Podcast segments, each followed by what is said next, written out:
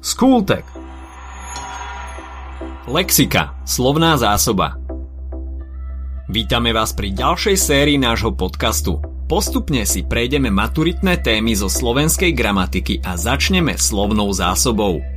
Povieme si, z akých častí sa skladá a podľa čoho ju členíme. Na záver si vysvetlíme aj semantický trojholník. Tak sa pohodlne usaďte a poďme na to. Túto epizódu z Kultegu ti prináša slovenský operátor štvorka. Jediná štvorka, ktorá ťa v škole nebude mrzieť. Mimochodom, vieš, čo ťa čaká po vydarenej maturite? Sloboda. No slobodu si môžeš vyskúšať aj dnes. V štvorke môžeš skúsiť ktorýkoľvek paušal sloboda na prvých 30 dní len za symbolické 4 eurá a vybrať si tak podľa seba. Je 4, či potrebuješ nekonečné dáta alebo kopec minút na telefonovanie. Stačí si ho objednať cez e-shop na štvorka.sk. Štvorka myslí na všetkých, štvorkárov a jednotkárov. Chod na štvorka.sk, kde nájdeš pre seba a tvojich kamošov ďalšie výhodné ponuky. Lexika, alebo teda slovná zásoba je súhrn všetkých slov v jazyku, jednoslovných či viacslovných pomenovaní, ktoré používame v každodennej reči na vyjadrovanie skutočnosti. Jazykovedná disciplína, ktorá sa lexikou zaoberá, sa nazýva lexikológia – Zaujímajú napríklad to, akým spôsobom do jazyka vstupujú nové slova a podobne. Základnou jednotkou je slovo. Je to významová jednotka s ustálenou grafickou aj zvukovou formou a ustáleným významom. Slovo môže mať gramatický alebo lexikálny význam a ak má oboje, hovoríme o plnovýznamovom slove.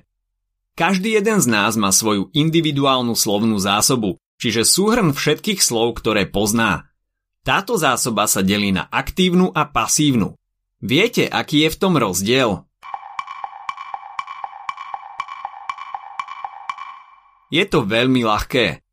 Aktívna slovná zásoba obsahuje slova, ktoré používame v komunikácii na dennej báze, napríklad chlieb, voda, teplo a tak ďalej.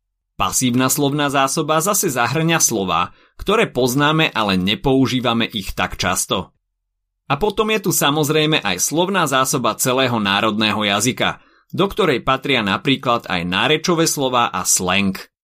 Slovná zásoba sa vyznačuje troma znakmi. Otvorenosťou, čo znamená, že do nej neustále pribúdajú nové slová, ďalej rozsiahlosťou a dynamickosťou, čiže sa stále mení. Predstavme si slovnú zásobu ako obrovský oblak slov – v jeho strede, tam, kde je najhutnejšia a najstabilnejšia, sa nachádza jadro slovnej zásoby. V jadre sú základné slova, čiže slova, ktoré sa nemenia a používajú sa neustále. Napríklad mama, otec, brat, jesť, spať. Okraje tohto oblaku nie sú také stabilné. To je okraj slovnej zásoby, jej periféria. Slová do nej neustále vstupujú a potom z nej vypadávajú, keď sa prestanú používať. Nachádzajú sa tu rôzne hovorové slova, archaizmy, neologizmy a historizmy. Teraz sa pozrieme na to, ako slovnú zásobu členíme. V prvom rade ju môžeme členiť podľa významu na jednovýznamové slova a viacvýznamové slova.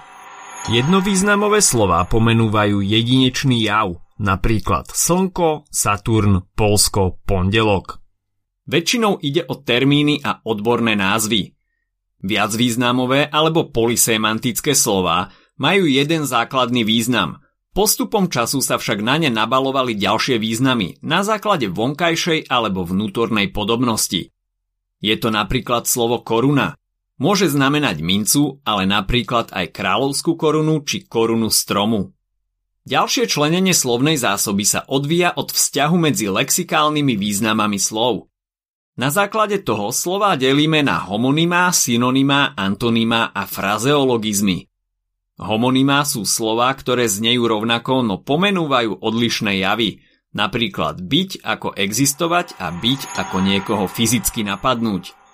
Môžete si povedať, že je to veľmi podobné viacvýznamovým slovám. Aký je medzi tým teda rozdiel? V prípade homoným je táto podobnosť čisto náhodná, Slova vznikli nezávisle od seba, ale pri viacvýznamových slovách sa význam odvodzoval. Synonymá a antonymá sú jednoduché. V prípade synonym ide o rôzne slova, ktoré pomenúvajú jeden jav. Antonymá sú zasa slova s opačným významom. No a frazeologizmy sú ustálené slovné spojenia s preneseným významom. Do tejto skupinky patria pranostiky, porekadlá a príslovia. Ďalšie dôležité členenie slovnej zásoby je na základe jazykového štýlu. Pamätáte si, aké máme jazykové štýly?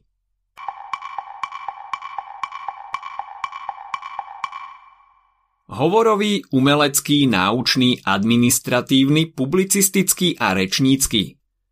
Do hovorového štýlu patria samozrejme hovorové slova, ale napríklad aj rôzne profesionalizmy.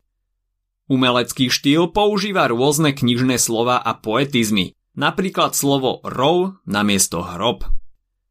Do náučného štýlu zaraďujeme rôzne odborné slova a termíny. V administratívnom nájdeme rôzne skratky, značky a tzv. kancelarizmy. V publicistickom zase žurnalizmy, neologizmy a termíny. A v rečníckom zvolania a rečnícke otázky. Štvrté členenie slovnej zásoby je podľa spisovnosti a nie je to nič náročné. Slova jednoducho delíme na spisovné a nespisovné. V skupine spisovných slov nájdeme odborné slova, hovorové slova, ale aj knižné slova. Medzi nespisovné patria zase dialektizmy, nárečové slova, slang a argot. Slova ďalej rozlišujeme aj podľa ich dobového výskytu na archaizmy, historizmy, zastarané slova a neologizmy. Archaizmy sú slova pomenúvajúce javy, ktoré stále existujú. Nahradili ich však modernejšie slova a dnes sa už nepoužívajú. Patrí sem napríklad lučba, čiže moderne chémia, alebo furman, povozník. Historizmy sú zase slova pomenúvajúce javy, ktoré už zanikli, alebo nie sú také bežné a preto sa prestali používať aj ich pomenovania. Sú to slova ako dereš, zeman, išpán či šesták. Zastarané slova označujú existujúce javy a veci. Sú síce spisovné, majú však novšie pomenovanie.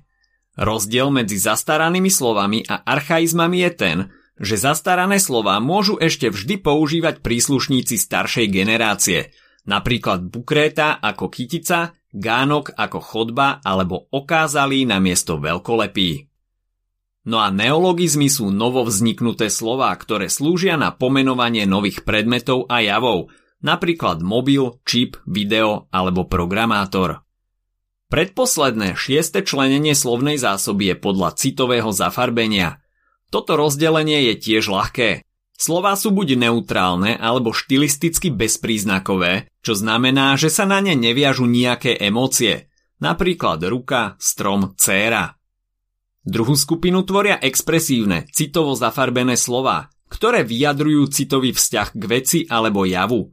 Tento citový vzťah môže byť pozitívny, napríklad pri zdrobneninách alebo rôznych eufemizmoch, alebo naopak negatívny, kedy hovoríme o pejoratívach, dysfemizmoch a vulgarizmoch.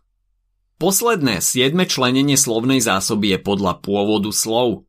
Slová môžu byť domáce, zdomácnené, cudzieho pôvodu alebo internacionalizmy. Domáce slová nie sú nič zložité, majú domáci pôvod, napríklad dom, strom, mama, dedo, noha, kniha. Zdomácnené slová sú originálne cudzieho pôvodu, pravopisne aj gramaticky sme si ich však prispôsobili nášmu jazyku. Sú to napríklad slova ako futbal, gitara, bufet či pauza. Cudzie slová sa ešte nestihli udomácniť a sú to slová ako froté, karé, draže či sci-fi.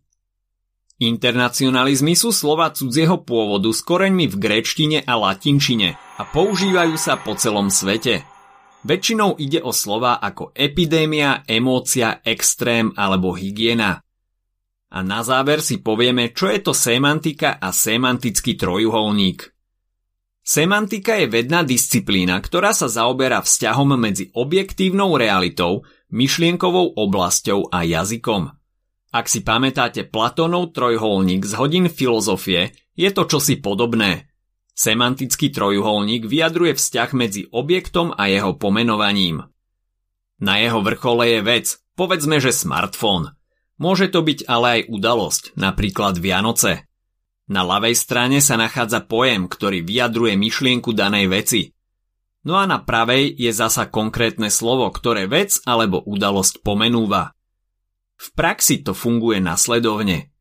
Vidím vec položenú na stole, v mysli spracujem realitu, ktorú som zazrel a usúdim, že na stole je kniha. Ak sa ti dnešný podcast páčil, nezabudni si vypočuť aj ďalšie epizódy z Kultegu alebo našej série Hashtag čitateľský denník. V nej sme spracovali 30 diel, ktoré by si mal poznať. Potešíme sa, ak nás ohodnotíš na Apple Podcasts, napíšeš komentár na YouTube alebo dáš odber na Spotify, aby ti nič neuniklo a nezabudni o nás povedať kamošom. Počujeme sa pri ďalšej časti Skultegu.